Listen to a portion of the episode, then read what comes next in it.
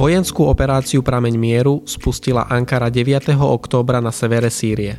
Nasledovala potom, ako americký prezident oznámil, že jednotky Spojených štátov opúšťajú územie a Turci majú voľný priestor vytvoriť dlho plánovanú bezpečnostnú zónu. O tom, prečo je operácia dôležitá pre Turkov, Kurdov, ale aj svetové mocnosti, sa vydavateľ portálu Euraktiv Slovensko Radovan Geist rozprával s editorkou Luciou Jar.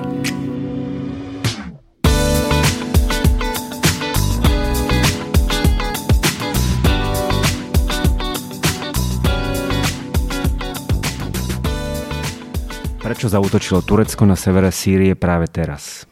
Spojilo sa niekoľko elementov uh, naraz. Uh, samozrejme, Turci ešte stále pociťujú následky veľkej uh, migrácie. Momentálne hostia viac ako 4 milióny utečencov, z nich až 3,5 milióna sú práve sírsky utečenci.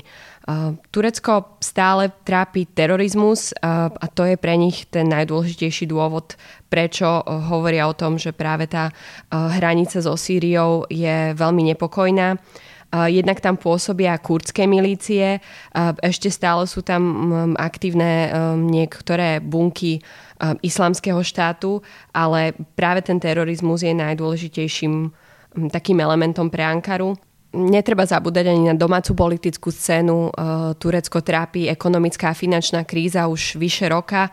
Uh, celý, celý ten systém veľmi výrazne ovplyvnil uh, a určite je to spojené, teda tie aktivity prezidenta aj s tým, že ako si sa chce zavďačiť možno domácemu publiku, domácej populácii, pretože um, nielen vládna strana AKP, ale aj opozícia v Turecku uh, je veľmi intenzívne namierená proti kurdskej menšine nielen doma, ale teda aj za, za hranicami. Kam sa chce turecká armáda Sýrii dostať? Aký je jej cieľ? Turci hovoria o bezpečnostnej zóne na e, svojej hranici medzi teda Tureckom a Sýriou. Prvé dve operácie, teda štít Eufratu a olivová ratolesť, sa sústredili na oblasť západne od Eufratu a teraz konkrétne táto operácia sa zameriava presne na oblasť medzi riekami Eufrat a Tigris, ktorá je zhruba 480 km dlhá a, a chcú teda vyčistiť zónu od teroristov v hĺbke až do 32 km. Jednak je teda to dôležité vyčistenie ako keby tej zóny, ale chcú tam Turci vytvoriť oblasť, ktorá by bola um, ktorá by bola natoľko čistá, že by mohli priniesť uh, aj, aj migrantov, vlastne, ktorí momentálne žijú v Turecku. Pôvodne Turci hovorili o uh, milióne utečencov, ktorí by presídlili z Turecka. Uh, niektoré zdroje hovoria aj o dvoch miliónoch, ale vždy Ankara prizvukuje, že to má byť na dobrovoľnej báze. Pondelková dohoda s Ruskom je dôležitým prelomom v tejto operácii, pretože Ankara sa dohodla s Moskvou na tom, že, že Rusi pošlu vojenskú políciu a pomôžu tureckým vojakom jednak udržať sírskú armádu Bashara al-Assada mimo tejto zóny a zároveň pomôžu ako keby presvedčiť tie kurdské milície, aby sa z tejto oblasti stiahli. Uh, už teraz sa objavujú teda informácie, videá o tom, ako, ako ruské jednotky naozaj uh, sa snažia priestor uh, obsadiť, vyčistiť.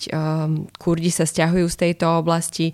Ale dôležité je aj dodať, že, že tá dohoda je medzi Ankarou a Moskvou. Tá predošla bola zase medzi Ankarou a Washingtonom a že veľmi málo sa dbá na to, aby sa komunikovalo aj s kurdskými jednotkami, ktoré tam žijú, ktoré tam pôsobia, pretože to kurdské obyvateľstvo v tejto zóne žije. Znamená to teda, že tá zóna bude pod správou Turecka? Alebo tam budú nejaké samozprávne orgány a Turecko tam bude mať iba vojenskú prítomnosť? Turci tvrdia, že by to mala byť uh, len vojenská prítomnosť, napríklad Európska únia alebo medzinárodné organizácie, Spojené štáty tiež hovoria o tom, že, že by to chcelo nejakú medzinárodnú kontrolu. Uh, mali by tam byť nejaké samozprávy. Už napríklad, uh, ako som spomínala, na tom uh, západe od Eufratu už vznikli takéto zóny ktoré sú ako keby vyčistené od tých militantov. Už sa tam vrácajú migranti, myslím, že Turci hovoria, že už sa tam vrátilo okolo 300 tisíc sírčanov. Zači, začali si budovať vlastne nejaké obydlia. Zaujímavé je, že to, že to napríklad stavajú turecké spoločnosti, takže zase budú mať priestor stavať aj v ďalšej zóne. Neporušila Ankara vstupom na územie iného štátu medzinárodné právo? Prečo reagovali medzinárodní partnery len slovným odsúdením alebo nejakými obmedzenými dočasnými sankciami? Um, Ankara sa uh, od začiatku tej operácie odvoláva na tzv. Adanskú dohodu. Tá platí ešte od konca 90. rokov a bola uzatvorená medzi otcom Bašara al-Asada, vtedajším teda prezidentom Sýrie a vtedajšou vládou Turecka a hovorila o tom, že Turci majú právo prejsť na územie Sýrie, ak by sa tam objavovali kurdské jednotky, ktoré sú militantami z Turecka. Kurdská strana pracujúcich, ktorá pôsobí v Turecku, teda pôsobila o mnoho intenzívnejšie v minulosti, je teroristická organizácia, s čím teda súhlasila Európska únia, čo teda tvrdí aj Washington. A títo Kurdi pôsobia nielen teda v Turecku, ale podľa Ankary aj práve na hranici e, s, so Sýriou a aj v Sýrii. A práve tá dohoda e, z Adany hovorí o tom, že ak sa títo Kurdi e, nachádzajú v Sýrii, v tejto oblasti, Turci majú právo prísť aj do Sýrie. Táto dohoda bola podporená aj Bašarom al-Assadom o niekoľko rokov neskôr a ešte stále ako keby bola v platnosti, čiže um, je to také odôvodnenie toho, že, že Turci ako keby mali právo uh, vstúpiť na to územie, ak sa tam teda tie milície uh, kurdskej strany pracujúcich nachádza.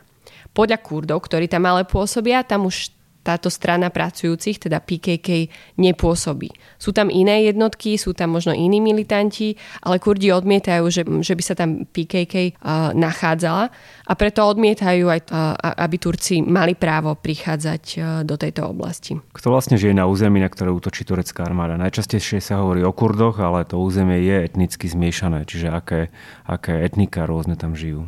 V Sýrii sa nachádza až 7% kur- kurdov, čiže je to ešte stále pomerne silná menšina, ale ako hovoríš teda na tom severe, žijú zmiešané skupiny, sú tam asírčania, sú tam jezídi, sú tam veľké arabské etnika a práve v tej oblasti, ktorú sa Turci rozhodli um, ako keby vyčistiť, uh, žijú najmä Kurdi. Uh, potom, ako začala v Sýrii vojna, tak sa tam mnoho Kurdov sústreďovalo, mnoho Arabov a Sýrčanov sa, sa posúvalo aj do tejto oblasti, pretože sa vytvorila akási kvázi autonómia v tejto oblasti. Uh, hovorí sa aj Rožava, a od roku 2014 má dokonca aj vlastnú ústavu, avšak je úplne iná ako, ako možno akákoľvek iná autonómia alebo kvázi autonómia v tejto oblasti. Dôležitým elementom tam je to, že Rožava nastúpila na takú ideológiu, ktorú vytvorili Kurdi, alebo teda ktorú majú Kurdi už niekoľko desaťročí.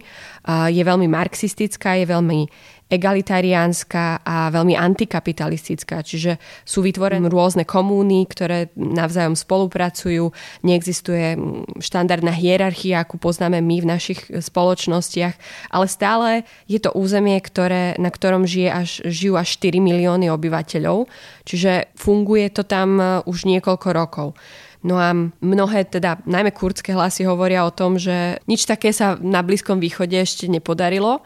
Je to ak, akýsi model, a práve to vadí nielen Turkom, ale možno aj iným mocnostiam. Turci napríklad hovoria to, že, že si nemôžeme predsa predstavovať, že tam existuje nejaká utopická spoločnosť, ktorá takto funguje. Dokonca upozorňujú na, na správu Amnesty International, ktorá pred niekoľkými rokmi monitorovala túto oblasť, hovorila o tom, že, že je tam určité utlačanie niektorých skupín, že sa robia rekrutácie uh, detí a podobne do, do milícií.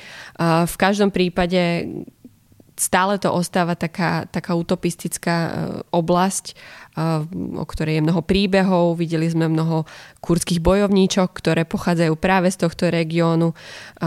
Čiže je to, dá sa povedať, kvázi fungujúca spoločnosť a je otázne, ako bude možné, aby vôbec prežila, keď e, sa tá safe zone, tá bezpečnostná zóna má rozprestierať práve v oblasti, kde ona teraz funguje. Okrem toho Turecko tam chce premiestniť milión alebo viacej utečencov, čo pravdepodobne zmení nejaké etnické zloženie regiónu. Nehrozí, že nastane nejaké obdobie politickej nestability, možno dokonca aj etnických konfliktov, konfliktov medzi ľuďmi, ktorí tam boli pristahovaní a tými, ktorí tam žili? To bude určite zaujímavé sledovať, pretože určite sa tam vrátia Kurdi, stále sa vracajú Kurdi do tejto oblasti. Turci to prizvukujú, ale samozrejme budú to aj iné etnika. Napríklad tá roja, rožava funguje na takom princípe, že by sa tam mali dať implementovať aj rôzne iné etnika, tam už teraz žijú, čiže logicky, ak, ak by teda nasledovali tie prvky, ktoré tá spoločnosť chce mať, tak by to nemal byť problém v praxi, ale akí ľudia prídu, ako sa to celé vlastne tam rozmiestní, to bude zaujímavé. Už aj teraz vidíme, že, že sú tie strety, že, že majú teda plné ruky práce nie len teda turecké jednotky, ruské jednotky, ale aj Kurdi sa snažia nejako upratať a, a zistiť, aká bude ďalšia situácia. Po viacerých európskych politikoch uh, odsúdili aktivity Ankary v Sýrii aj poslanci Európskeho parlamentu 24. oktobra. Uh, na druhej strane zároveň sa tam snažia uh, Turci nájsť nejaké prímerie. Hovoria, že situácia sa bude upokojovať. Čo teda Európskemu parlamentu vadí alebo čo kritizuje na tureckých akciách v Sýrii? Um, Európsky parlament uh, reagoval samozrejme na, na tie obrovské migračné vlny, ktoré nasledovali po, začiatku operácie uh, Prámeň mieru. Uh, a to je to, že v podstate z, uh, z tejto oblasti už utieklo viac ako 300 tisíc ľudí.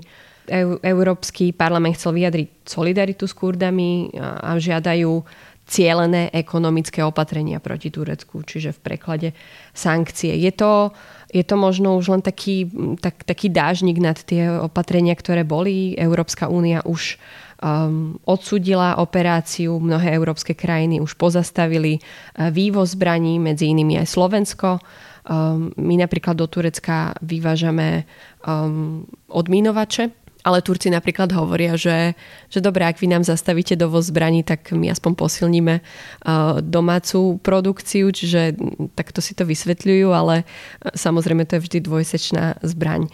Uh, namiesto súčasnej bezpečnostnej zóny, ktorú, ktorá je pod kontrolou Turecka, navrhujú potom, ako teda to navrhla nemecká ministerka obrany, navrhujú európsky poslanci aj teda zónu, ktorá by bola pod patronátom OSN, čiže Turci napríklad hovoria, že, že veď my sme to navrhovali už celé roky, ale tak um, Európska únia teda prišla s, s týmto návrhom.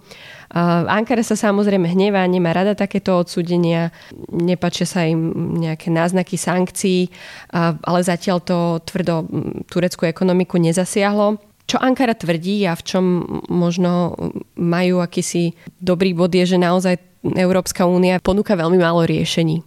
Tak ako sa správa Brusel voči Ankare, tak sa napríklad V4 správa voči Bruselu, že, že veľa vecí sa odmieta, ale uh, nedávajú sa žiadne nápady na to, ako situáciu riešiť. Nedáva Brusel nápady Ankare o tom, ako uh, ako vyriešiť situáciu stále so 4 miliónmi migrantov. Nehovoria o tom, ako finančne kompenzovať napríklad Ankaru, pretože aj tie peniaze, ktoré Európska únia do, do Turecka posiela, tak idú väčšinou neziskovým organizáciám alebo organizáciám, ktoré, potrebujú, ktoré spolupracujú s Bruselom. Čiže reálne to, čo vládu v Turecku stoja sírsky utečenci, tak je to o mnoho neporovnateľne viac. No a samozrejme dôležitým elementom sú európsky bojovníci za islamský štát, ktorých doteraz udržiavali v oblastiach Kurdi, ale je možné, že sa teda budú vrácať do Európy. Niektoré krajiny, napríklad Dánsko, už zobralo občianstvo niektorým bojovníkom, avšak Samozrejme to situáciu nerieši, tí bojovníci sú stále tam, sú ich tam tisíce.